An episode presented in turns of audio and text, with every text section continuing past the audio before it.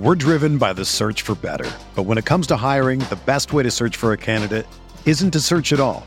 Don't search match with Indeed.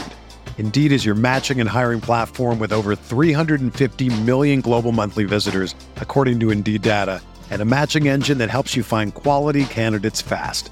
Ditch the busy work. Use Indeed for scheduling, screening, and messaging so you can connect with candidates faster. Leveraging over 140 million qualifications and preferences every day, Indeed's matching engine is constantly learning from your preferences, so the more you use Indeed, the better it gets. Join more than 3.5 million businesses worldwide that use Indeed to hire great talent fast. And listeners of this show will get a $75 sponsored job credit to get your jobs more visibility at Indeed.com slash BlueWire.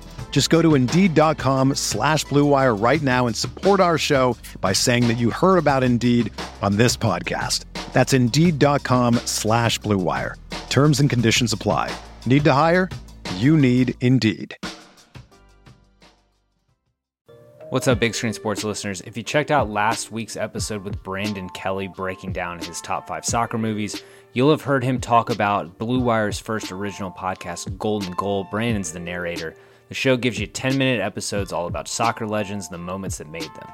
Whether you're just learning about soccer for the first time or a diehard fan, this podcast is a great listen for anyone. The final two episodes are live right now, or you can binge the entire season to learn about your favorite soccer stars. Check out Blue Wire's Golden Goal, available wherever you get your podcasts.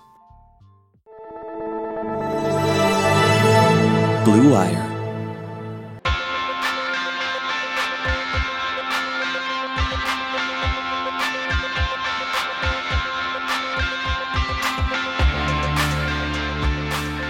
All right, welcome back to Big Screen Sports, the sports movie podcast. I am your host, Kyle Banduho. This podcast is brought to you by the Blue Wire Sports Podcasting Network and sponsored by betonline.ag and Manscaped. You can pick up a welcome bonus over at BetOnline with promo code BlueWire. And I just want to shout out Manscaped for upping their underwear game. They've gone to the upper echelon of underwear. It's like right up there with the stuff you get from from companies, other companies that advertise on podcasts. It's at a cheaper price, and you can use code Big Screen for twenty percent off and free shipping at manscaped.com. So so go do that.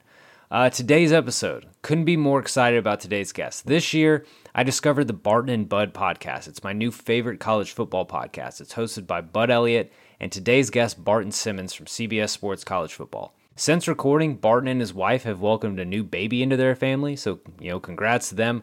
But before the baby arrived, Barton took the time to record a great episode about a movie that is, you know, pretty important to him, which you'll hear. It's The Program. There's a lot to unpack in this one. It came out in 1993. It has strangely aged both, like, kind of poorly, but also really well in some areas. Barton was the perfect guest for it. We had a lot of fun, a uh, lot to unpack. Hope everyone enjoys this one. Want to do a quick shout out to user Elvez for the five star review on Apple Podcasts. And folks, we're a couple more ratings away from 200 five star ratings. So if you enjoy this episode, you know, make that happen. Help me out. Five star rating and review on Apple Podcasts. Uh, you can also join the Facebook group, the Big Screen Sports Facebook group. Follow on Twitter at big underscore screen sport or my personal Twitter at Kyle Banduho. And check out BlueWirePods.com for all the great podcasts in the Blue Wire Network. With that, let's get to this week's episode, one of my favorites I've ever laid down, talking the program with Barton Simmons. All right, joining me on today's episode of Big Screen Sports, he is the co-host of Barton and Bud, which I can say is my favorite new sports podcast of 2020. He's also a national writer for CBS Sports College Football. Barton Simmons, Barton, thanks so much for joining me today on Big Screen Sports. Man, I am uh, I'm I'm excited that you asked me to join you. This is this is a pleasure, an honor. This is this movie we're about to talk about is like a formative movie in my life. So I'm I'm excited to, to jump on with you. I look forward to getting into that. Before we do, uh, tell the folks where they can find Barton and Bud, what you guys have coming up in the next you know the next few weeks or so.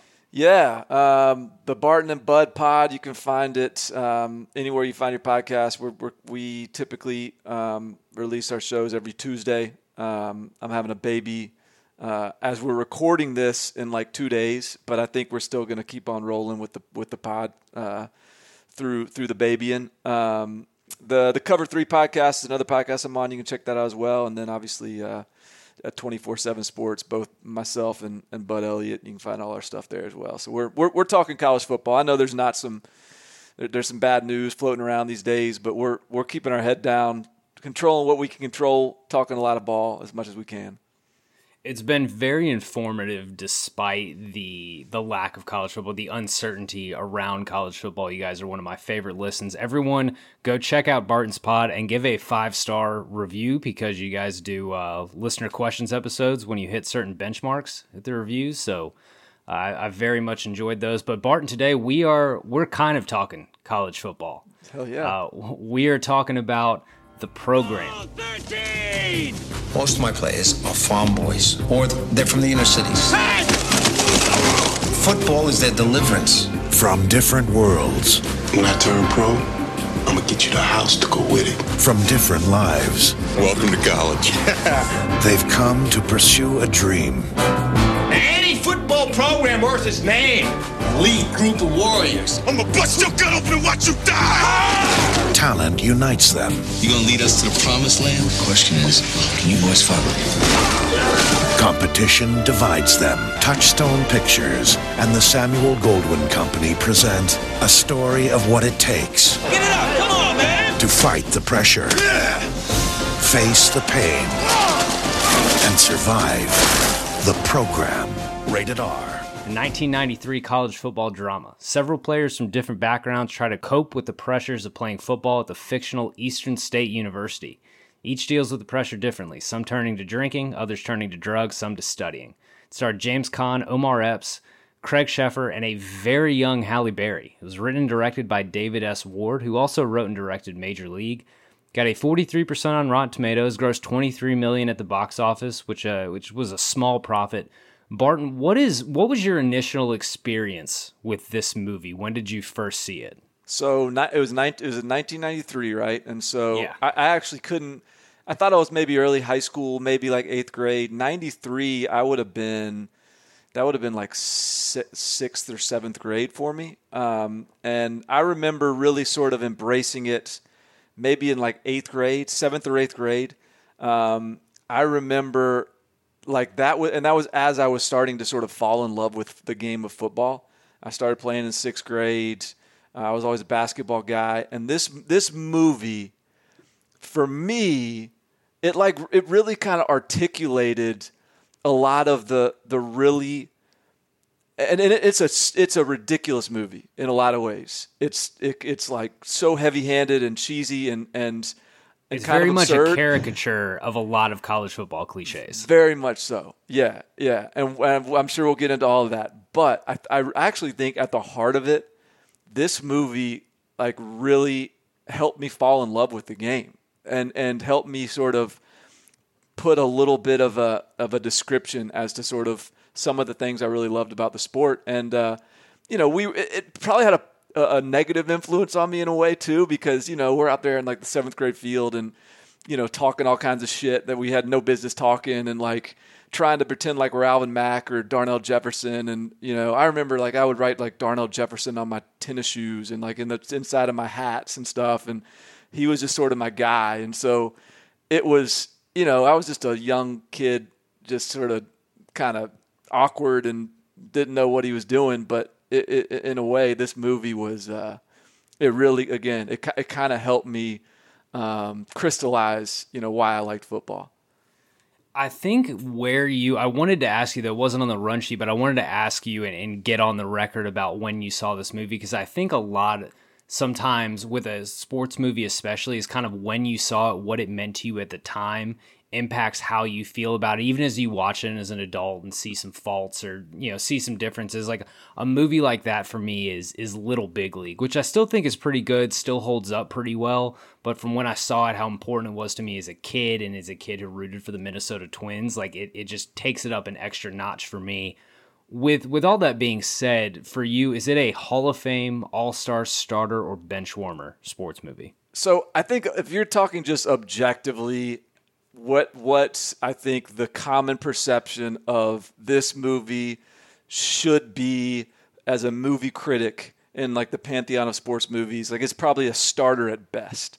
But for me personally, This is this is this is without question a Hall of Fame movie. This is one of the this is probably one of the most important movies. And and I, I really in in rewatching it uh, in preparation for this, it sort of reaffirmed like this is one of the probably most important movies of my life. And and like a like that sounds that sounds ridiculous to say after watching it, but it probably it, realistically it probably is. I really appreciate that kind of nuanced take on that about because I would say it's a starter too. Um, it's it's kind of the thing about it. It's strange that there's not many college football movies, and that's something we're yeah, going to talk really about in in, a, yeah. in a second. But to me, this is kind of like it reminded me a lot of Days of Thunder, which Days of Thunder to me reminded me of the Top Gun of NASCAR, and just mm-hmm. like trying to hit a bunch of exciting stereotypes and then take them up a notch. Like right. it, it grabs all these major college football cliches, like obviously player misbehavior, pressure on athletes, impermissible benefits, steroid use, and just the stereotype of that that these programs will do anything to win. It's it, you see it again in like uh, in blue chips a couple years later with yep. basketball. You see it um, you see it come out in the high school level in varsity blues a little bit in, in Friday Night Lights. Uh, you know, to me, like if, if I was just to put a full, this movie went like eight and five or seven and six or something. It had some tools. It had the tools on the field to where it could have gotten to like a New Year's Six bowl if everything clicked, but that just it didn't come together. It didn't win the ball games it needed to win. It was trying to do. It was. It was. Um, yeah, it's like. Uh, you know the the offensive coordinator that comes in that he just spent all off season studying at the you know with with every NFL coach he's ever met and tries to install every bell and whistle he possibly can in the offense when he should have just run, you know, off tackle and and you know uh, four verts and he would have been fine. But they, they they were just did they did they tried to throw it all at you like every tried like to said, do way too much. every stereotype you could ever imagine they threw it at you. But uh, to to the to the movie's credit though, they there there's some there are some lines and some moments and some scenes in there that are much more relevant and on point than probably it, it even got credit for at the time. Um, and you know, for that again, I think it's I think it's actually like a a, a much more um, relevant and and even accurate movie than probably you it gets credit for on first glance. There's it, it's kind of I don't know it, since there's so few college football movies, it's hard to like it's hard to compare it to a lot because there's there's few college football movies and there's fewer like it. Like this is not in the same kind of class as a movie like Rudy or you know The Blind Side, if you want to call that a college football movie, The Express, the, those biopics. Like for you, what do you think the best college football movie ever made is? I mean, I guess. Are we looking at it? I mean, I guess you know if if if I'm at a, I, if I'm at a like with a bunch of movie critics and we're sitting around and talking about the best college football movie of all time, I guess I'd say Rudy to try not to sound, you know, to try to earn their respect or something. But I mean, for me, this is it. I mean, this is it's really not a question. I remember watching uh, one year in high school. We had a game, like I think before the state championship game, they played. Uh, we we had like the team got together and they they just played a movie, and I think they played Everybody's All American. You know, it's probably one of those movies that the you know our coach saw when he was a kid and thought it was good, and like it was the most boring thing ever. And like Waterboy is, I guess, a college football movie. Like I didn't really do it for me. Like it's just sort of stupid humor. Uh, Rudy is just it's it is what it is. This is the movie. Like this is to me, it's not close. It's it's this movie. This one has some teeth. Uh, before this, we've only covered two college football movies on the pod before. We What'd you covered cover? Necessary Roughness, which came out I think two years before this, and It's it- kind of it the OG stinks. of like the modern like modern college football movies. I It's guess. just it's it falls so flat. I don't know when Really? the last time you've seen it is. It just it doesn't hold up in nearly any way possible. um, and then there's the Water Boy, which like Adam Sandler is very important to me. Yeah. Like that that run, the the Billy Madison, Happy Gilmore, Waterboy, Big Daddy run is is unparalleled. Is like right when I was coming into comedy. So I love that one. I think that is probably my favorite. Rudy is to me, Rudy is a slog. And like I do get the chills when he gets that debatably offside sack, but it Rudy is a grind to watch. Really and like my favorite part about Rudy is realizing that Jon Favreau and Vince Vaughn are going to do swingers right. a few years later, and that that just makes me very very happy. Um, something about the football stuff in this movie, something that you guys talk about on your podcast a lot, is the culture of a program, and then Bud also has a thing the the blue chip ratio his Bud's Bud's blue chip ratio. Could you break the, it is it's just any a program needs to have greater than 50% 4 and 5 stars versus other recruits to have a shot at winning a national championship, is that correct? Right. Yeah, basically you you, you can you can have a good team you, or you can have a bad team. You know, your roster can look all kinds of different ways, but if you want to win a national championship, your roster needs to be composed of more than 50% blue chips, and by blue chips, uh, the the definition is a four or five star prospect. And there's not many teams that have that makeup because most of the four and five star prospects are are funneled to a handful of teams. And so, for instance, when Bud did the calculation this year, there's only 15 teams, I think, which is probably about normal. Um, and so that is sort of our, uh, in a way, it's how you sort of just weed out the who is who is who has the a, a talented enough roster to contend for sort of the highest level. So this movie is pre like the prospect composites and the ratings and everything like that. But if you're looking at this program, you're looking at Coach Winters. Do you think he had the the culture that he's built in that program is a, a blue chip ratio culture because it's not they're coming off a few tough years but uh, just being on the the right side of the blue chip ratio doesn't guarantee success if i'm not mistaken miami has been on the right side of that oh, yeah. recently with with less than stellar results yeah there's a lot of teams that have been on the right side of it with with that have not had success um, i i think i actually wrote down like so so early in the movie um, you know, he, he's in the, well, I guess you'll, you'll, sort of run through a few of the scenes, but like early in the movie, he's in the athletic director's office or the president's office, and they're talking about basically his job being on the hot seat. And they say, so he's been there 12 years, and the previous, the, the previous two seasons, they missed a bowl. So, and this was back when there was only 11 games. So, so we're talking about, you know, he's, he's won no more than 10 games out of his last 22. And he's heading into a season on the hot seat. And, so I was trying to think like what would be a, a coach that would would sort of be the contemporary version of this guy. Like maybe I thought maybe like Dave Doeren at NC State or you know, like a best case scenario given it for the blue chip ratio perspective. Maybe like he's Brian Kelly after he's hit just sort of a really, you know, that four and eight year when, um, when when just the the coaching staff was a mess, and they had Brian VanGorder as their DC, and like you know maybe that's that's sort of a comparable program. Um, you know, you could see maybe a a Will Muschamp or a Kyle Whittingham or even a Kirk Ferentz maybe could go through a couple years like that, but ultimately. I landed on like no chance that they are above the 50% threshold. Yeah, he doesn't do it for me in terms of recruiting. I'm not no. I'm going to get into it. I'm not too high on Coach Winters. I was trying to think of a, any sort of coach he reminded me of.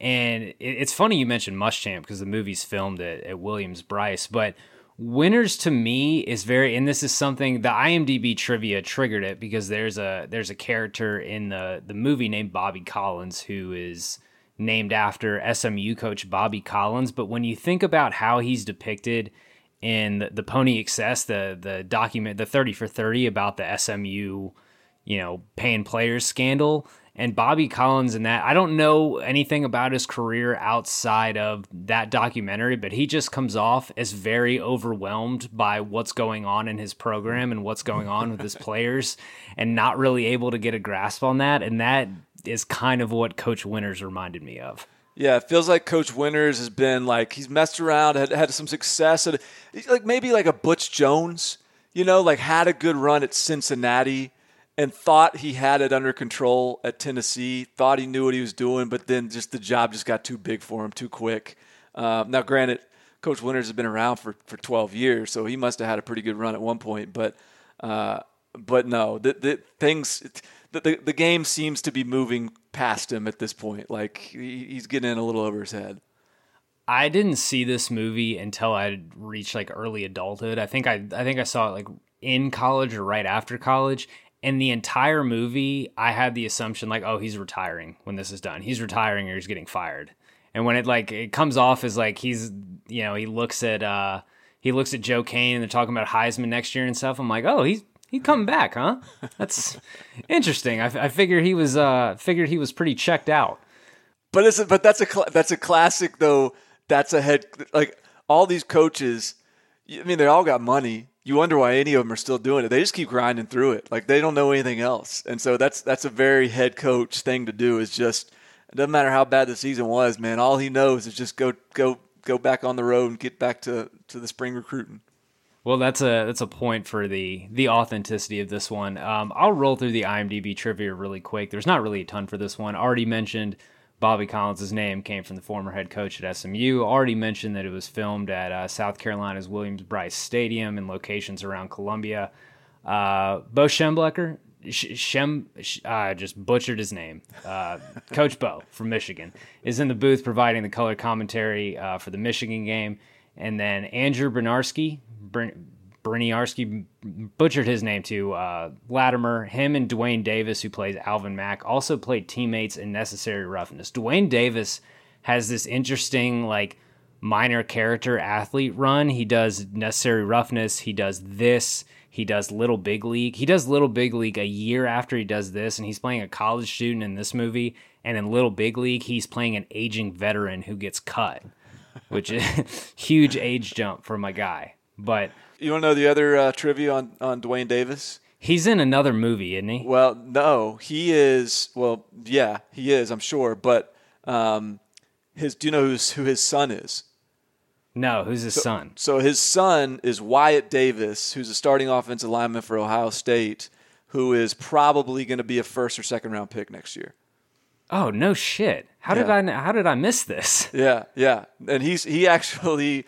Uh, like he's I've messaged with him before, like during his son's recruitment, and uh, he was super nice until late in the game when we didn't rank his son as high as he thought we should have, and uh, all that, uh, all my praise of him for, uh, you know, the, the the movie he produced and how much it impacted me in my early years. It, it didn't carry me too far when he was pissed off his son won the you know a five star offensive lineman.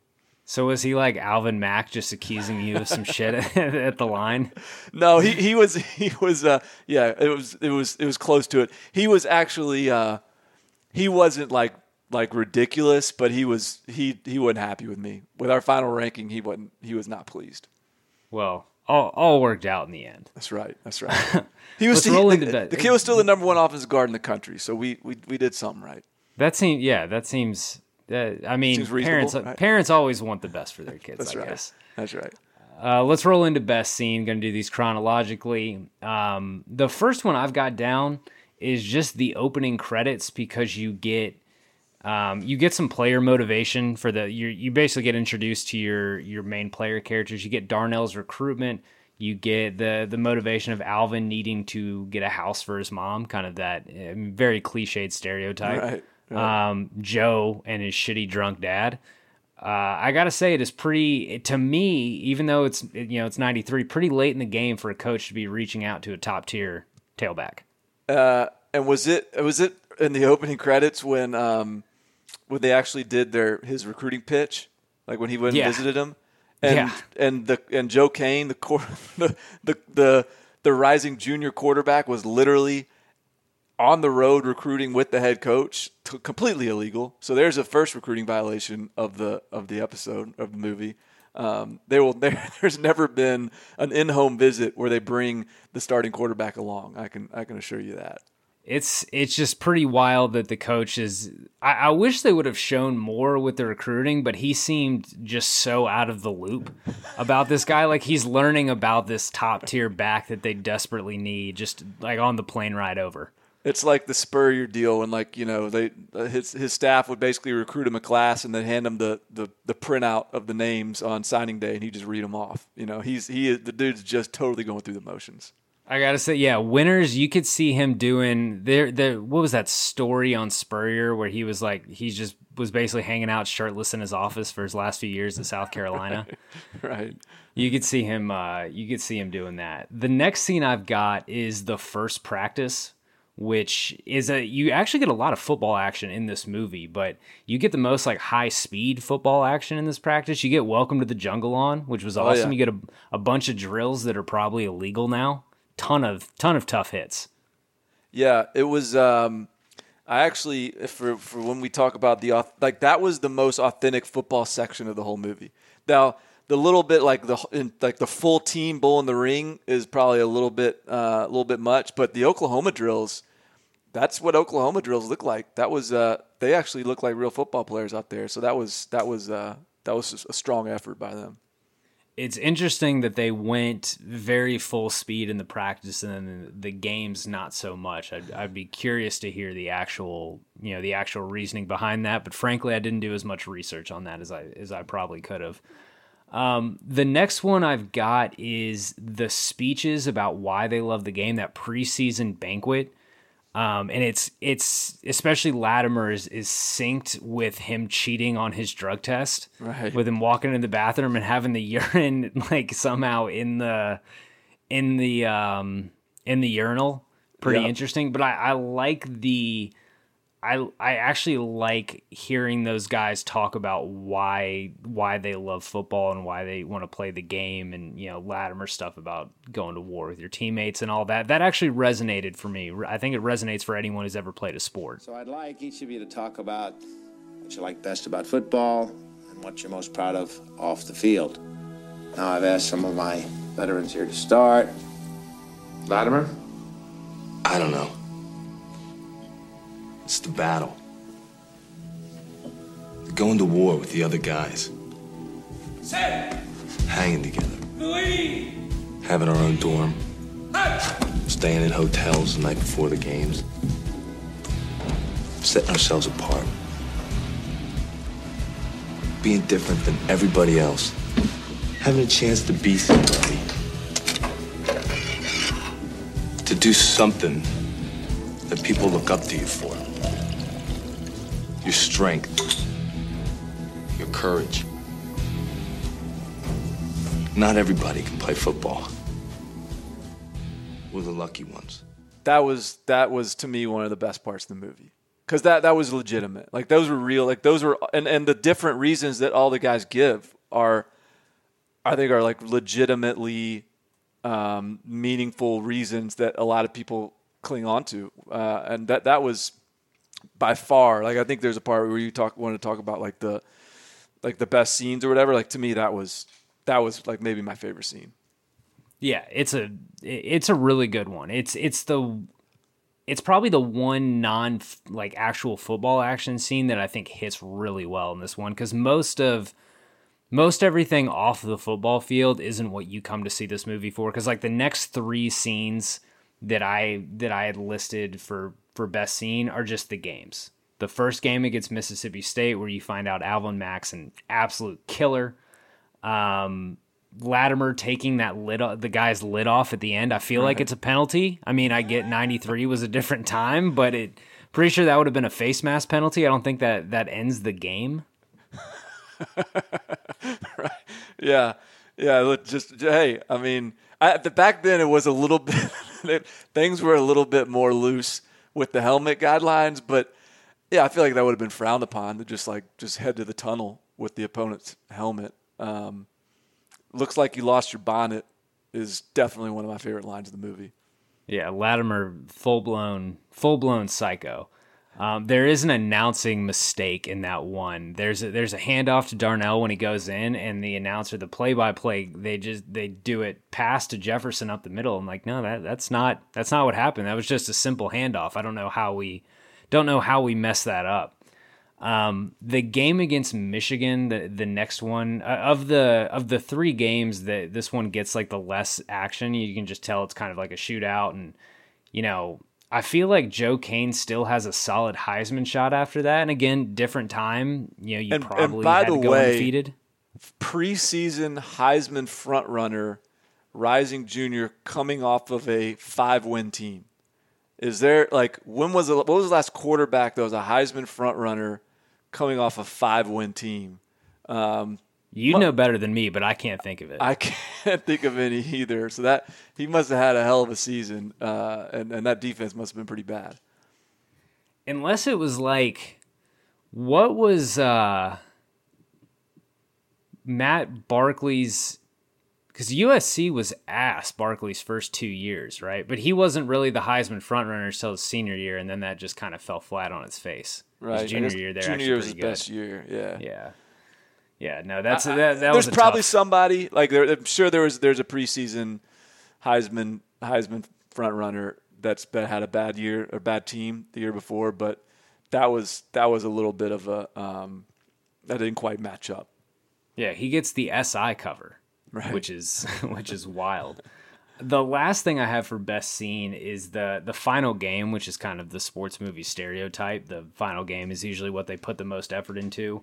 Um, somehow does not start Joe Kane back from rehab. I don't think I, I've got something about that later. Uh, changes to the I formation, last game of the season. Got to ask you about that. How often do you see someone change their offense going into the final game of the season that they need to win? Well, but was he changing the the offensive system, or was he just changing the the personnel and putting his tailback at fullback? Because they were still running the um, were they were they not running I the rest of the year? I guess they were running, like mainly they were running like split back stuff or whatever. But uh, yeah, it sounded to me like the I was gonna running the I was gonna be a new thing for them. this is big like unveiling the the I like that's like that's this revolutionary formation system that they got to throw at teams. The old I formation. and then he's not very inspiring in, in the halftime speech either. Again, like watching this movie, even rewatching it, I was like, he's got to retire after this. He's just his heart could not be less in this one. But you know, you get the last play TD. Everyone's happy. Joe Kane's gonna win the Heisman next year. Uh, did I miss any of your favorite scenes? I mean, every scene with. Can I just say, like Darnell Jefferson, like he sort of. I tried to take on his persona, and and it was when I was when I was like I, I like I tried to talk to girls like Darnell Jefferson talked to girls. I tried to like walk around campus like Darnell Jefferson walks around campus, and I was it probably made me an incredibly obnoxious like eighth or ninth grader. But every scene Darnell Jefferson is in, you know, like when with when he meets Ray Griffin the first time, like uh, Ray Griffin tailback or no Darnell Jefferson tailback, Ray Griffin starting tailback. Yeah, I know that's why they recruited me. Uh, you know that whole scene was was was great. Uh, you know all these just just like the every time that he uh, it's anytime he had sort of like a moment where Darnell Jefferson is like I just thought he was so cool. Like I thought everything Darnell Jefferson was in, like he was just that's that's a cool way to handle that situation. Uh, Omar Epps is kind of a sports movie Hall of Famer. He's got this, he's got Major League Two, he's got Love and Basketball, and he's always like the smooth athlete. Yeah, but and he's and but he's he's just a good enough athlete to where he can pull it off, but he's not he's not a great athlete. Like he's he doesn't look No. he, he doesn't look supernatural in any of them, but he looks good enough to where he can get away with it. Yeah, it's not it's not blatantly terrible, but it's good enough. Which I think is why they use a lot of slow mo in this one because I don't think besides Duane Davis, I don't think they got a ton of a ton of athletes in the main cast. Duane Davis is probably the only one because he, I mean, legitimate athlete. Like he's got a good swing in uh in Little Big League. He he knows what he's doing. I would say my my favorite scene. I actually I, I would say the best scene is actually the speeches. I think if you played sports and it, you know, especially if you played football, I'm sure it resonates even more. But I think the speech, the speeches and like how they they sync up with Latimer's, you know, cheating his drug test and stuff, but kind of guys talking about why they play is a surprising scene in this movie because you expect it to be the the super rah rah football movie, and it's actually kind of a, a very real portrayal of of why these guys are doing what they're doing. So that that's that's my favorite too, and my favorite, I, like I always, every time I watch that movie, like the one that really resonates with me is Latimer's reason for for loving the game because that's really the reason like I love the game is just the the idea that you're playing, like you're doing, you're you're making sacrifices not everyone else is making, and that sets you apart, that makes you different, that brings you together as brothers. Like that's that I, I that has always really resonated with me, and so I love that scene. The other one that I really like this is one of my favorite because um, uh, you know this is one of my one of my favorite scenes and and sort of transitions. And one of my favorite lines in the in the movie is when they're in the study hall and the the tutor is with Alvin Mack. And he's like um, so who were the two city states that fought in the Punic Wars? And Alvin Mack just sort of looks up like smile and be I don't know Detroit and Buffalo? And then the scene cuts off and he like laughs or whatever and then the scene cuts off, and then the next next thing you see, they're in the the film room, and it's and it's juxtaposed against like all of a sudden like Alvin Mack is like sitting straight up front row, and Coach Winters says, you know, what do you have to do when the fullback, you know, what do you, what do you do here? And he says, you know, Eagle zipper hero unless the fullback shifts into the I, and like then he says a bunch of like stupid sort of cliche like kill everybody, kill the quarterback. You ready? Yes, sir. All right, this is Mississippi State's offensive set. Second and two on our own 24. What defensive set might we call? Eagle zipper hero unless a setback shifts into the I. Good. Third and seven. Okie Thunder Lion. What's your assignment? Kill the quarterback. Hit the tight end so hard his girlfriend dies. Kill everybody. There you go. But point was like he was so on top of his shit in the film room, and he couldn't have given two shits when he was in the, the study hall.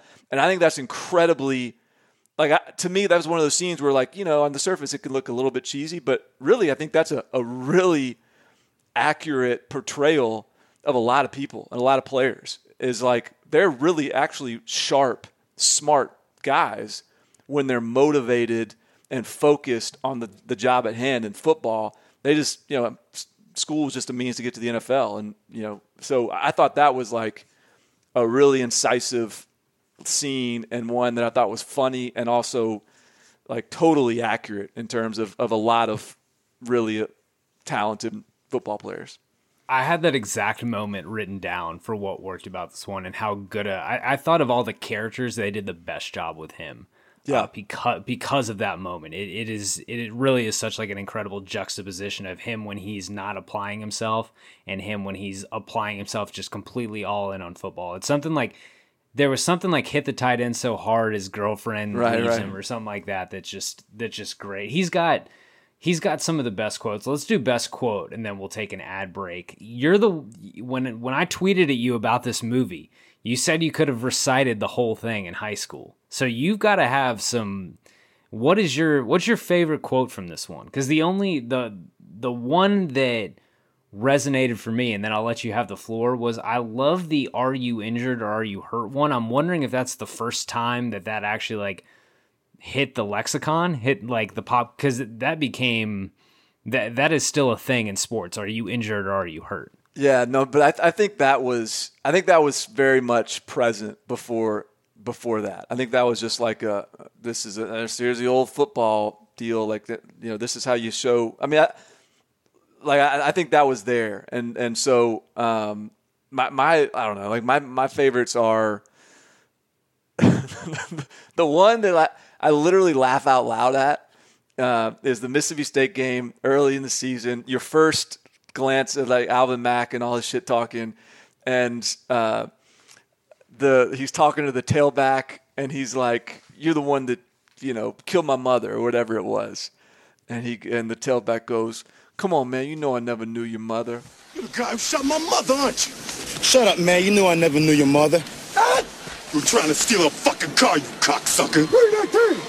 You didn't think I was gonna find you, did you? And like just this, it's this, these puppy dog eyes and like scared shitless, and it's ridiculous. Like a t- like I laugh out loud at it. A tailback would never say that. Like no, no one's gonna talk to the linebacker before the play and like plead for mercy.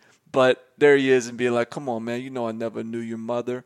And then and then during the play too is another one I just laugh out loud at is when Alvin Mack, like the guy's like scared, like he's running scared from Alvin Mack because the guy he was just sort of talking shit about him, and then Alvin Mack's yelling mid play, uh, just he just yells like, "Get back here, you pussy!" and just like he said, "Come back, you little pussy," and it's like the way he says it, and the and, the, and like in this chase, and he's just like chasing his little brother or something, and then you know Latimer comes and decapitates him, and then game's over. I just thought that whole thing was just like hilarious and absurd, but again, like when you're in eighth grade or something, you're like, oh yeah, like this is this is the greatest sport of all time. Almost everything Alvin Mack says is great. I even love the moment, and I don't have the exact quote written down. I wish I did. When uh, Darnell, when the when the booster slips Darnell that money, and Alvin Mack just basically takes it off of him after he right. talks to him about it. I love I love that little moment. Um, let's take a quick ad break, and then we're gonna get back with the most authentic and least authentic parts of this movie. Big Screen Sports is brought to you by Manscaped, the best in men's below the belt grooming. Now, Manscaped wants me to push the Lawnmower 3.0, and for a good reason. It's an incredible trimmer. Uh, I, like many of you, have unfortunately savaged my balls while using inferior trimmers. So the the lawnmower 3.0 is is the greatest trimmer ever created. But I want to shout out Manscaped's new underwear. Uh, I had had Manscaped underwear in the past, and it wasn't quite up to snuff. And I just got some new Manscaped underwear, and it is top tier. It is up there with any sort of other underwear that you have heard advertised on podcasts, and it is at a much cheaper price.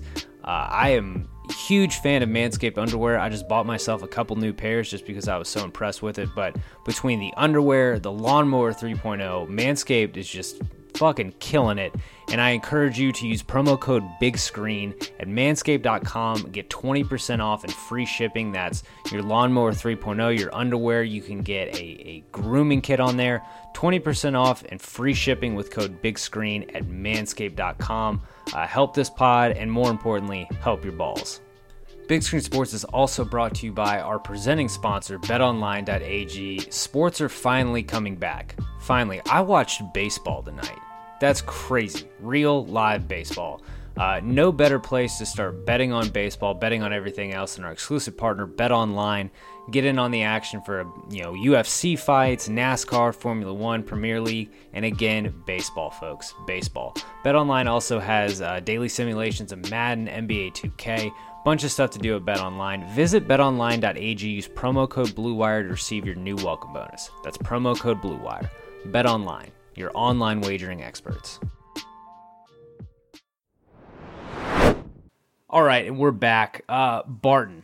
This one is we we said earlier it's it's very much a a bunch of college football cliches, but I think there's a lot here to build off. I think there's a lot here that you know you you've already identified a lot that actually comes off as is authentic. For you, what's the most authentic sports centric part of this one?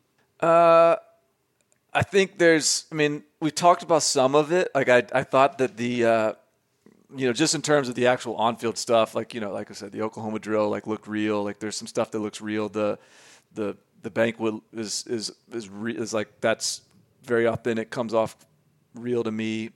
The Alvin Mack stuff. The the other one that we haven't talked about when uh, after he gets the um, you know takes the money from from Darnell Jefferson. You know, he's like, matter of fact, I'm gonna like what do you say? Like, uh, matter of fact, I'm gonna hold that for you until you see the light. And uh, and then and then you know Darnell Jefferson's like, uh, you know, he's sort of wide eyed, and uh, Alvin Mack's like, what did he say? He said like, man, athletic department gets three million dollars just for going to a bowl.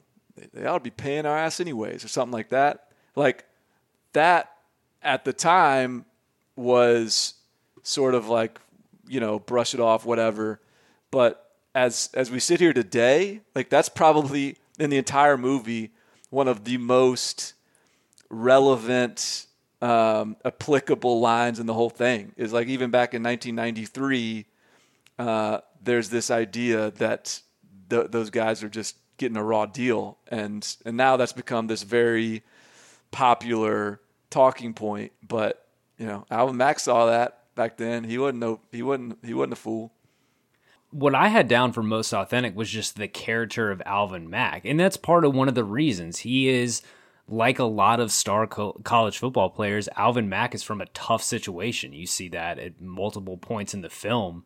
And but he's also aware of his worth and he's aware of his future in the NFL and I feel like they poured so much of the authenticity of and the stuff that works into Alvin Mack. They didn't really spread the ball.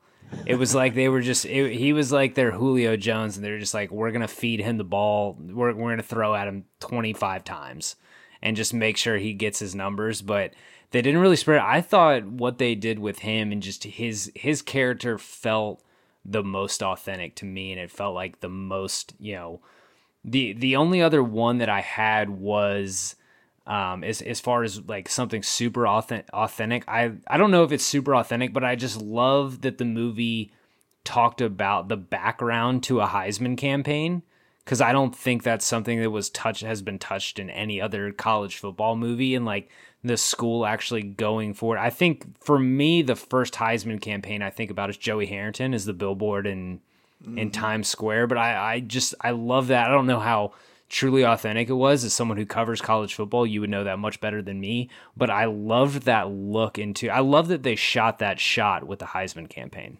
Yeah the uh, you know i think like parts of that were were were certainly authentic. Parts of it were like like when she stops the interview and is like hey man like just why don't you just tell them that you you don't care about anything? Like i i don't know that anyone's i shouldn't say that. I mean we got Iowa, you know, supposedly like giving guys printouts of what they're allowed to say, and you know, policing social media, and who knows what else is going on out there. But um, but that was that was a little bit like cliche, a little bit where she was like totally fashioning his message.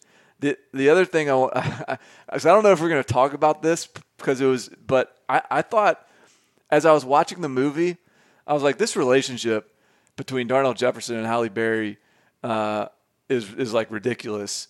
But the more I thought about it, I was like, you know what?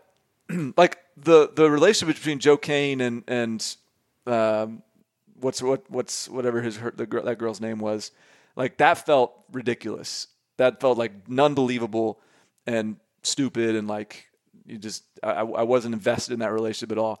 But the Halle Berry and Darnell Jefferson relationship, in in retrospect, like thinking about it, like that's actually probably very representative of a college relationship. This this chick who's like totally playing both sides of the fence, like totally kind of dating both guys, like doesn't really know what she wants. Sometimes she's this sort of like bold, you know, uh, academics are important, you know, mature girl. Sometimes she's like, you know, telling telling Ray Griffin that you know she's got to take some time and talk to him later and go ice skating with Darnell Jefferson. It's like that that that really is kind of what college relationships are like. Just drama, ridiculous shit happening, and it's just what you're like when you're 20 years old or 19 years old.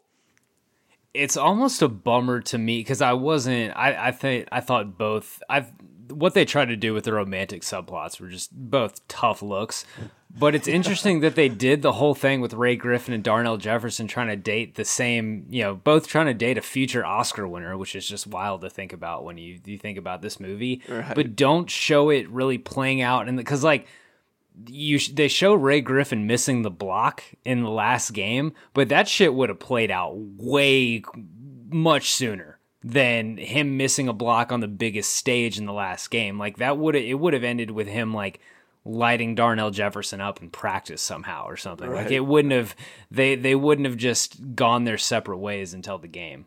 Um, but as far as the least authentic sports centric parts of the movie, what it what really sticks out for you in this one? I feel like there's there's a few nominees. Yeah, yeah. I mean, well, I mean the the the Alvin Mack shit talking is completely ridiculous. I mean, just completely ridiculous. But it's so good. But it's so good. Like you got like I it's very forgivable. Like it has to be in the movie. Those are the best parts of the movie.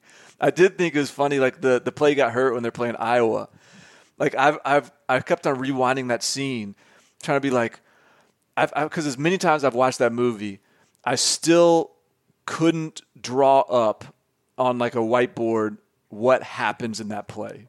Like there's a, it looks like there's like a toss sweep and the fullback's like arc blocking to the linebacker and Alvin Mack's pursuing and then the running back cuts back, and then like the backside tackle like pulls all the way across the formation and blindsides Alvin Mack. And it's like just this ridiculous like series of movements to where like what in God's name is going on on this play right now. Um, they almost implied that the guy is doing it just because Alvin Mack talks shit to him too. Right, right, right. As if like there's that going on in the middle of plays. Um, just just uh, scores being settled. Um, but no, I, I, I so like that stuff was was all pretty absurd, but but very welcomed, like very forgivable.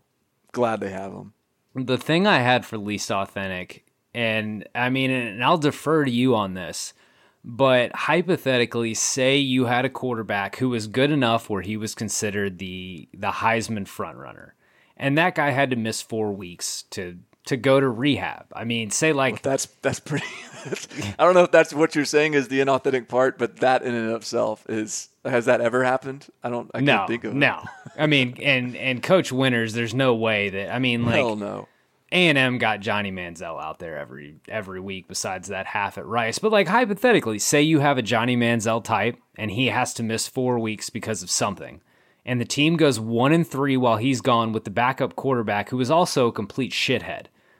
There's no way. I don't even care if the guy hasn't picked up a football in in four weeks, like Joe Kane presumably hadn't, there is no way that Winters is not starting his potential Heisman quarterback when he has to win that game.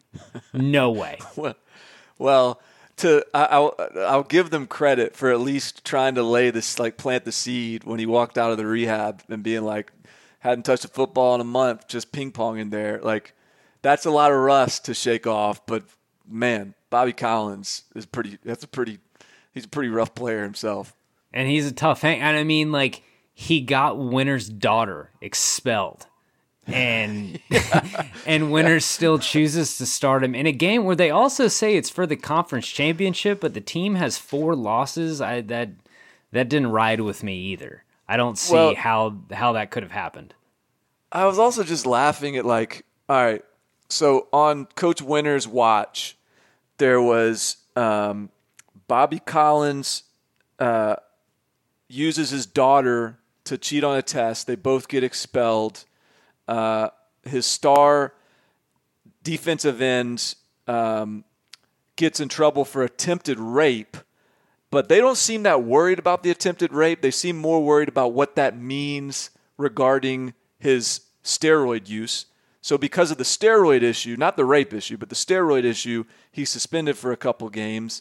Uh, you've got your starting quarterback is gets in a bar fight, throws somebody through a window, and gets a DUI on the same night. You've got your fullback missing blocks on purpose to get your running back hit, both of whom are arguing and, and fighting over the same girl.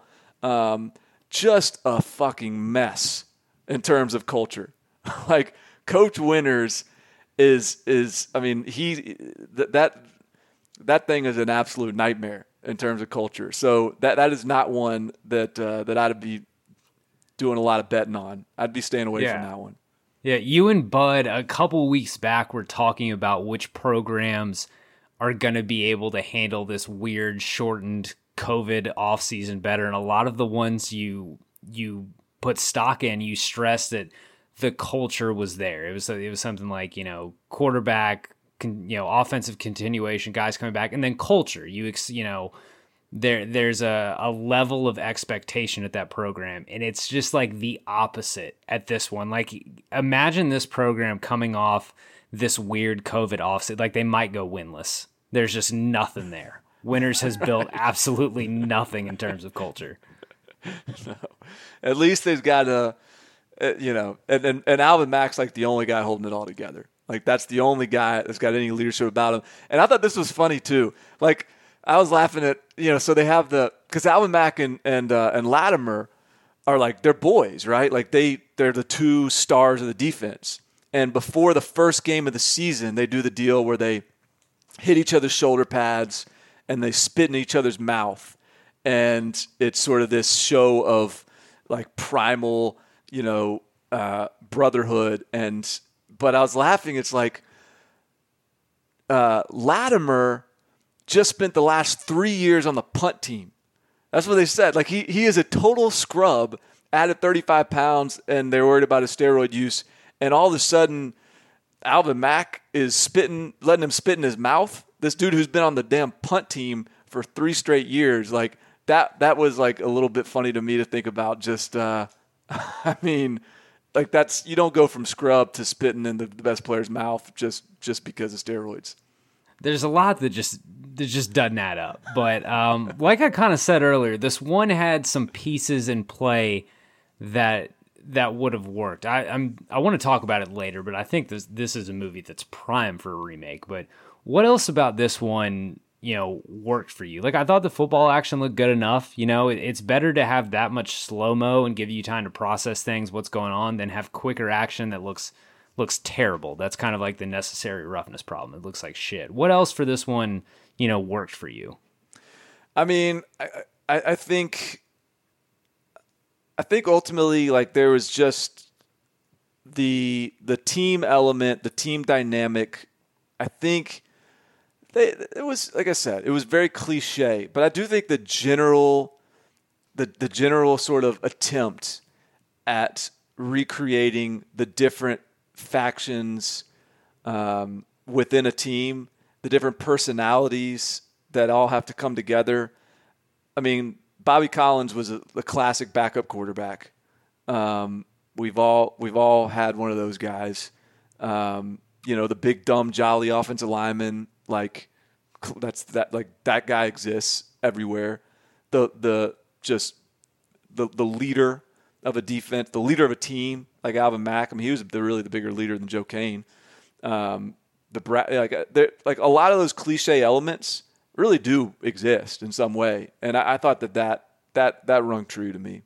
Yeah, they they had those those pieces in place. Um, they got the they got all the surrounding stuff they needed. It was nice for them to get like the Berman cameo, the Lynn Swann cameo, get a real stadium in there. Like that's another thing the necessary roughness just did fucking terribly.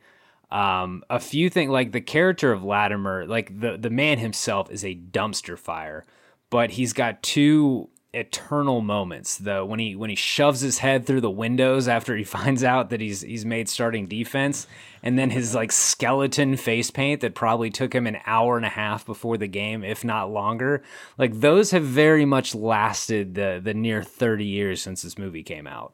There's still guys that are, are that feel like they inspired from Latimer it seems like the way they put their face paint on for games which is kind of ridiculous but but I feel like Latimer started that back in the day. I also like I, I this is another point where like I, I literally laughed out loud when I was watching it was uh, when they're doing the two a days in the in the preseason, and he's doing like you know clean and jerk or not even clean and jerk like clean and just like overhead press and and then he like throws the bar down and he starts like kicking it and just just sort of like can't control just the anger he has at the bar, just his raid, uh, roid rage.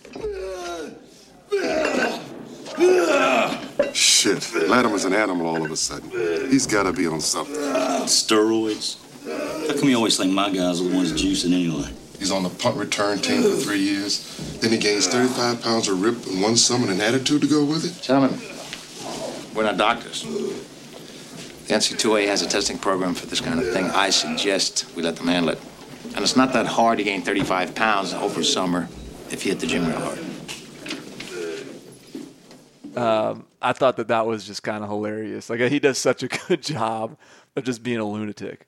They they tried to make sure like they hit you over the head with, "Hey, this guy's on steroids," and that makes him really really angry.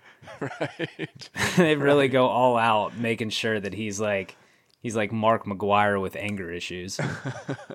um, I have to ask about Joe Kane's motorcycle because like Winters takes it but it would have been news that the the potential Heisman quarterback was driving a motorcycle around campus. Like I feel like that would have been a massive, massive story. Like imagine if Tua was rolling around Tuscaloosa in a fucking fucking Harley, it's like before the season. Yeah, yeah, that was, um, and and that that that was again like this whole this whole relationship with I, I can't remember what I can't remember the girl's name. Um, but that whole relationship was just that she's just like goes from, you know, thinking he's a total asshole to to like my dad's never gonna let me ride on a motorcycle to well, you got a helmet? All right, let's roll. Like it was just the whole thing just went from zero to sixty uh, way too fast. Very, Very toxic motorcycle date when he nearly throws him off the mountain. Her name was Camille, I believe. Camille. God, I wouldn't Camille. even guess that. Yeah. Um, let's get into what what didn't work about this one, and I want to I want to start off with something, and I want your take on it. When we think of this movie's called The Program. When we think of a program, we think of a coach, like the the face of the program, Saban, Dabo. This movie, like no pun intended, this movie fundled the face of the program like you either you either want to see a coach who's really good at his job and someone you really want to root for or someone like Bud Kilmer from Varsity Blues who's like the fucking root of all evil and you need him out of there. With this one it seems like everything is happening around him instead of everything happening because of him, which is like if you're looking at Alabama or Clemson, you feel like everything is happening because of Dabo or Saban. And I just, I don't get that feel about Coach Winters at all. No. Um, yes. It, it, he was very much like the, the reinstatement hearing for Bobby Collins when he like snapped about, you know, how many, or 80,000 people coming to the stands to, to watch a science experiment and he sort of like lost himself. It was almost like a a, a senile moment or something. Like he just the whole the whole movie, and and I, I couldn't tell whether they. I feel like at the end of it, they wanted us to sort of be bought in to Coach Winters as the father figure that Joe Kane always needed. But that dude, like, I mean, you sent him to rehab and the end of the year, um, but like he, it wasn't because he like had any real like heartfelt feelings for Joe Kane. It was just like they're just people were just sort of making him do it. Um, like there was never really any sense on like what exactly is Coach Winters. And so I think you're right. Like, I think Coach Winters ultimately is just this guy. The game's passed him by. He's got a little long in the tooth. Like all these young guys are starting to run circles around him, and he's just, he just, he just, he's almost like the like the the end of the Joe Pa years when Joe Pa's up there in like the uh, the press box with it with an injured hip, like with his broken with his broken leg. like, yeah, Coach Winters he, he went about this whole movie like he had a tee time in thirty minutes he had right. to get to, and just needed all this shit to be over.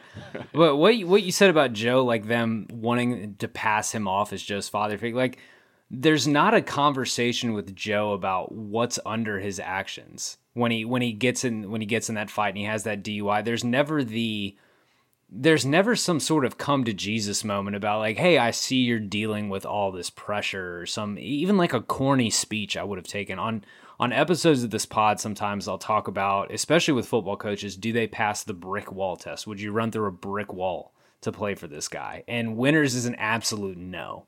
Just absolutely yeah. not. And the thing is, like, I love James Caan. James Caan in The Godfather, it's an iconic role. And he just like it's I but mean, he's not scared really, to mail in a he's not scared to mail in a role either. James Caan will take the fuck out of a paycheck.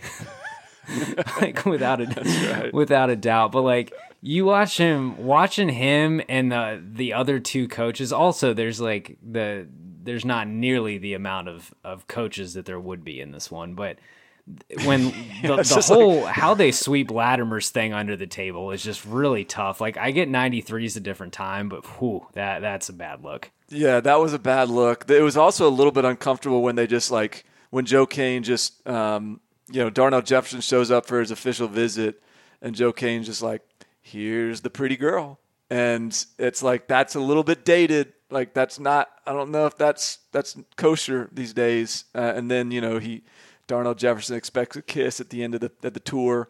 Um, that that stuff all was a little bit that was a little old school. Um, that wouldn't make it into 2020 without a doubt. the uh, the other thing I thought was like, you know, not not as big picture as what you're talking about, but just like hilarious how heavy handed they were with it was.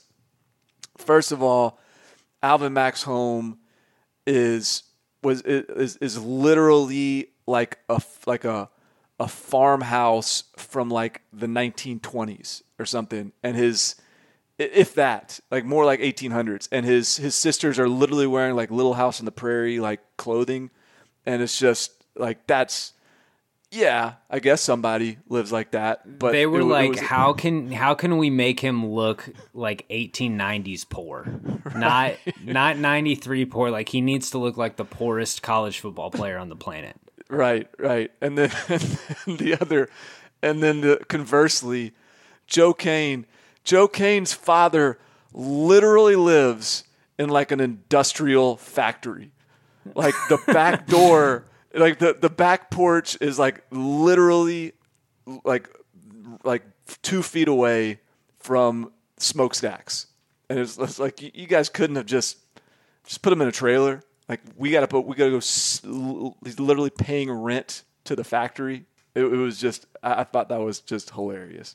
I, another thing about Joe Kane's dad, how like the drunk dad the the one thing in that guy's life that he would have fucking loved is living vicariously through his star quarterback son. That dude would have been at every practice in Joe's college because he has nothing else going on. Like he would have rolled up with the 12 pack, parked his lawn chair on the field because his son's the starting quarterback and he can do that. Like there's no way he'd be so tuned out to his football playing his star quarterback son. Just absolutely no way that's happening he has to be like the least motivated character in movie history. He just lays on a couch looking at smokestacks, drinking beer, and doesn't even want to take a free ticket to go see a football game. He's uh, the football movie version of Grandpa Joe from Willy Wonka. That's right. Yeah, yeah. The only other thing I had of note that like two two big things that didn't work. The the romantic the the love stories they could have cut most if not all of both of them i'm i'm fine i mean i like everyone else loves halle berry she's very important she's very important to the culture uh you, you could have just cut that shit out. I wouldn't have cared. And then for a top rated recruit running back darnell is extremely naive about being given money at this thing. I i don't think i don't think he would have gone through his recruitment if he was really that kind of recruit without someone waving some bills in his face. I will say about the relationships, at least Halle Berry uh, advanced uh, Darnell Jefferson in some way. Like there, there was some plots, sort of intricacies there that were involved, and like he had like personal growth because she pushed him, and you know she he kind of had a chip on his shoulder because she liked the the pre med light skinned guy better than him or whatever. And so th- there, there's some of that element that at least like served to move the plot forward. The Joe Kane relationship was just pointless. Like they didn't have any. There was no real like meaningful like talks. Like nothing. They didn't had no breakthroughs. They had no like when he went to, to rehab, he just ignored her. When he came back, he brought a six pack of Sprite, and all of a sudden she was like fired up again to see him. Like my fiance pointed this out. He goes, "Do you want to split a six pack? Can you imagine how dr- bad drinking three Sprites would be?" Holy shit! But you're uh, you're right in that that that relationship brings out you you should have cut that out and, involved more of his relationship with Coach Winters. It was almost as if they just felt like they had to have a quarterback. Uh, they got like they got to have a quarterback and a girl relationship. Like it's just everything. We got every other cliche in the book. Like we got to make sure the quarterback's got his girl. Yeah, I mean, and, and let's we also can't not point out that that the guy who played Joe Kane, Craig Sheffer, was 33 years old, and he looked every bit of those 33 right. years.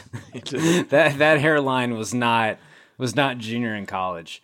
Um, let's get into the Kevin Costner and Freddie Prinze Jr. awards for best and worst on-screen athlete. This movie doesn't really give you as much of a look at what the guys can do on the field. Did was there anyone who stood out as really good or really bad for you? I think Alvin Mack moved good.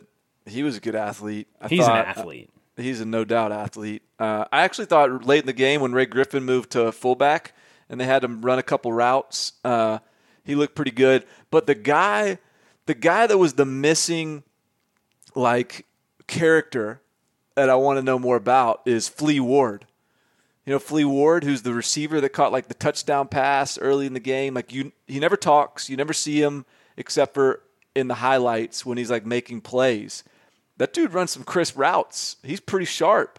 Like and it's what about the strange that? Joe Kane is so tight with the freshman running back, but he's not. He's never hanging out with his favorite receiver. That's right. His go-to receiver is never around. All he does is hang out with the linebacker and the freshman running back. It's a yeah. It's a little bit uh, raises some red flags there. He must be a must be a tough hang. Um, as far as worst on screen athlete, I mean, Craig Sheffer, J- Joe Kane. It didn't didn't look like he quite had a rocket, but they they pretty much give all of his throws in slow mo. Either that Yeah. or his. du- It's either that. If it's if it's not in slow mo, it's clearly his stunt double. He yeah no any any athletic movement had to have been a stunt double. He uh he is he's tools deficient as we say in the game. He uh he's small with a weak arm. Like I'm trying to think what what Heisman contending quarterback could have possibly looked like him. I don't know, like maybe like Josh Heupel when he was at Oklahoma or something. Yeah, I was Uh, gonna say Jason White. yeah, yeah, uh, yeah, it, it- yeah. But it was like, right? He's he's he's this small, unathletic quarterback. Though he did make, they tried to make it seem like he could make some runs. Um, but he's a small, unathletic quarterback that's running a power, like a what do they call it, the Thunder Eye, and uh, and and is a Heisman Trophy candidate. Go figure. Tough look. Uh, the Lenny Harris Pinch Hitter Award for Best Supporting Character. Um, I have five nominees. I have Andrew Bryniarski as, as Latimer. Uh, Halle Berry is Autumn, future Oscar winner Halle Berry. Doesn't really just doesn't belong in this movie, honestly. Uh, Abraham Benrubi is Bud Light Kaminsky, who we really haven't talked about much, but he's just a true joy. Yes. Um, Duane Davis is Alvin Mack, if you want to call him a supporting character. Same with Omar Epps as Darnell Jefferson. I don't in this movie. I, everyone kind of shares the ball. There's not really a there's not really a single main character, but I guess I would say guys who are clear supporting are uh, Bud Light, Kaminsky, and I guess Halle Berry. I guess Latimer too. Latimer doesn't get a ton of a ton of play. He doesn't get near as much as like Alvin Mack or Darnell Jefferson.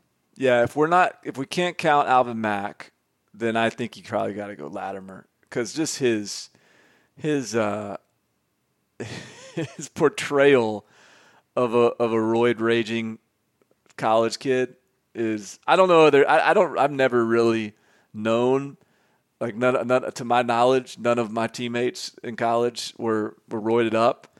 I've never I I think experienced roid rage knowingly, but uh, he he certainly um, I, I don't know if that's what roid rage looks like. I'm glad I haven't. Um, but he's I think that that was entertaining at the very least. So, in the 27 years since this movie has come out, how many of those years would Latimer have spent in prison? I mean that that's the yeah that's the that's I mean I don't know if it's funny but like the the guy smashed his head through windows tried to rape a girl is on stero like couldn't beat steroids uh, you know he's not making it in the NFL so like this dude's life the purpose for his life he's had three years on the punt team now he's got his one year of glory as a defensive end. It's all coming to an end at the end of this movie as the credits roll. Like, what's next for Latimer? Like, n- just nothing. Like, meth is next for Latimer. he he probably gets one. He plays off his his name and his fame playing for ESU, and he gets like a strength job coach at a high school for a high school football team, but he loses it probably first semester. I think. yes. Like Yeah, he, they're- he throws a player like a high school student in their locker and there's like, hey, hey man, you, you just can't do that shit. You're fired. and then then it goes to like he's a bouncer and then he's hanging out with a biker gang and then it's meth and then he's in like the shootout scene in the first the first season of True Detective. Like Latimer's deep into that shit. Yeah, it goes it goes downhill quick for Latimer. It's, it's tough look no for question. Latimer. He's Yeah. doing he's doing he's probably doing 20 to life right now. Yeah. Um, the big chill moment in which you know, like the Roy Hobbs knocking out the light moment, and in the natural, the you know the the moment that makes the hair on the back of your neck stand up. I don't know if this movie has one. The closest I got, there's the last second TD, but I at that point I wasn't sure I cared enough about the team winning. I really like Jefferson's slow mo punt return, but I, I really don't think I got there. I got to like the chills. Did There's you not have anything? There, there's not, there isn't one that you could like put up with any other movie. But but like the sensation happened one time, and it was when Ray Griffin got up and like completed the the block after stumbling uh, down near the goal line uh, to help spring Darnell Jefferson for the run. Because it, but but it's it's ridiculous that that causes chills because it was I mean, the reason that that was a big deal was because he had purposefully missed a block, which created a fumble, which they could have lost the game because of. And so, like, you really shouldn't give any goodwill to this dude, but you know, somehow it it it got my hairs up just just ever so slightly. That's true. If you don't think about it too much, it's got a big chill moment. But then it's like, oh, this is actually a this is actually a real tough look. Um, the next category would this make a good thirty for thirty, like a good sports documentary? I actually don't think it'd be anything groundbreaking. Honestly, I don't. I don't think it would shatter the world. There have been some really good college football docs, like thirty for thirties, the U, the Pony Excess, which I mentioned earlier. I'm not sure anything on this season would you know, unless it's like a documentary about Latimer and what has happened in his life, and this is just a sliver of it. But yeah, I don't, I don't think so. Yeah, or or a uh, or an Alvin Mack thirty for thirty. I could do an Alvin Mack thirty for thirty. You know how is how he grew up. You know what his eight man football team look like in this that farm town of Yeah. wherever you know eastern Oklahoma or something, uh, and you know what happens after the injury and uh, what kind of what what they what kind of crops they grow in that in that farm. You know all that that that would be I'd watch that. Then let's let's go into how to improve it because the first things first, I needed something. I needed a better ending for Alvin Mack. I don't like that Coach Winters got a happy ending. Joe Kane got a happy ending. Alvin Mack is still he's still at his mom's house with his busted ass leg. I needed him to be like added like Coach Winters saying, You'll always have a place on my staff or something like that. At least. Yeah, but I think that was the the the, the movie's attempt to just like keep just keep it super real. Like, oh, like you think it's all going to be a happy ending? Like, here's Alvin Mack, your favorite your favorite character in the whole show. Um, he's he, it's not going to be okay for him. And it's like, well, that sucks. Um, but I'm with you. I mean, it, it's not, he is literally the best guy on it. Um, so I don't know. Like the the, the thing that where I actually went to is um, like how to improve it. The I, would love to see this movie with a spread offense. Like everyone in the show is running two backs, I formation, under center, drop back. Um, I just thought it was. It, it, it, it, I mean, that's what they ran back then, so that, that's it's fair that that's what the direction that they went. But the offenses, it's just funny to look at the offenses how outdated they are. Um, you know, let's see a shotgun formation once or twice, uh, and and see how that goes. But it, it was beyond that. Like uh, like I said, this this movie was perfect for me. Well, let's kind of roll that into the like combine it with the last category before, more, restore, remake, uh, prequel or sequel. I think this one would be. I would love to see a modern day college football movie that's a little less cliche, a little more grounded, something kind of similar to a college football version of Friday Night Lights. I would, Yeah. I would, I would dump my wallet out for that right now. Yeah, I agree. I think that that would be, I think that would be pretty pretty dope. The I mean, like the. You know, Last Chance U sort of serves as, has served as that a little bit. Have you watched much of that on Netflix? Yeah, I watched the first season. Um, that was I that was that was the best. That was probably the best season. Yeah. Um, so yeah, like there's, I, I, but absolutely, I think that this, if you can, if like, cause some of the, some of like the cliche elements like of it really are great. Like if you can just br- like bring a little bit of nuance, bring a little bit of, um, I don't know, storyline, character development to it, and and still, I think you can still make it as cliche as you want to because the like the it's cliche for a reason. Like the the, the plot and the storyline, a lot of the the things are are within it are are very real. Um, I, am with you though. I, I would I would watch a modern day version of this for sure. You could have even more players than just Alvin Mack talking about, "Hey, we deserve to get paid." That would be a bigger storyline. Um, it would be nice to see the head coach actually have to deal with some realistic discipline and actually have to to combat what happens when a player on your team does something horrible like uh, try to rape a booster's daughter, and then you, you you suspend him for three games because of his steroid use, which is, uh, I mean, tough. And and acknowledge more like get have Winters be less on this line of not caring, and either have him be this powerful coach figure, this this Saban or this like who who is a coach in your mind who like who needs it this year? Who needs to win this year? Who who needs to win this year? Uh, I'd say Will Muschamp is one. You know, yeah, He's, have him be have him be Will Muschamp. Yeah. that would be that That'd would be, be perfect. One. Actually, sign me up. I'd love that. to watch a Will Muschamp show. Yeah, uh, I would I would kill for that.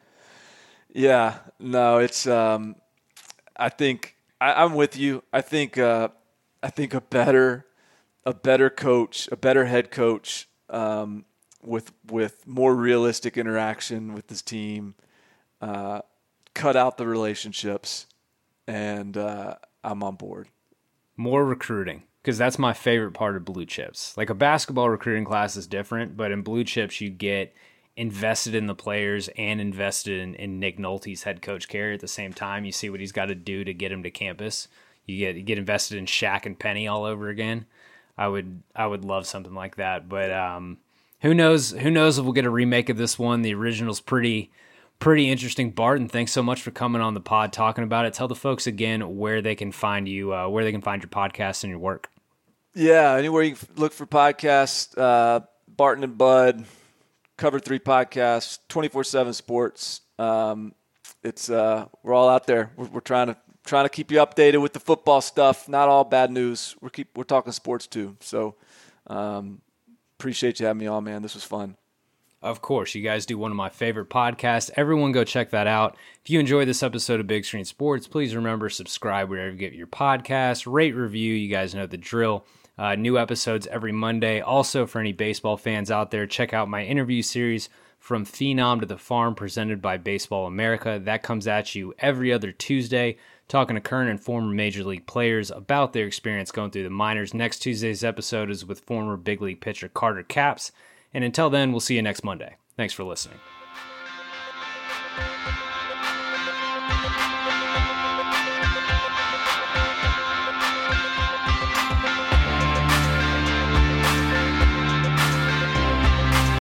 Whether you're a world class athlete or a podcaster like me, we all understand the importance of mental and physical well being and proper recovery for top notch performance. That's why I'm excited that Unifyd Healing is sponsoring this podcast. Unifyd Healing is a new and super innovative global network of wellness centers powered by Energy Enhancement System, or EE System. If you haven't heard of the EE System, you'll want to listen up. This technology promotes wellness, deep relaxation, purification, and rejuvenation. In hundreds of locations across the globe, access to a center is easy and affordable. Interested in experiencing the EE system technology for yourself? Go to unifydhealing.com slash bluewire to learn more and find a center near you. That's U-N-I-F-Y-D healing.com slash bluewire. No material or testimonials on the Unifyd Healing website are intended to be viewed as medical advice or a substitute for professional medical advice, diagnosis, or treatment. Always seek the advice of your physician or other qualified healthcare provider with any questions you may have regarding a medical condition or treatment and before undertaking a new healthcare regimen, including EE system.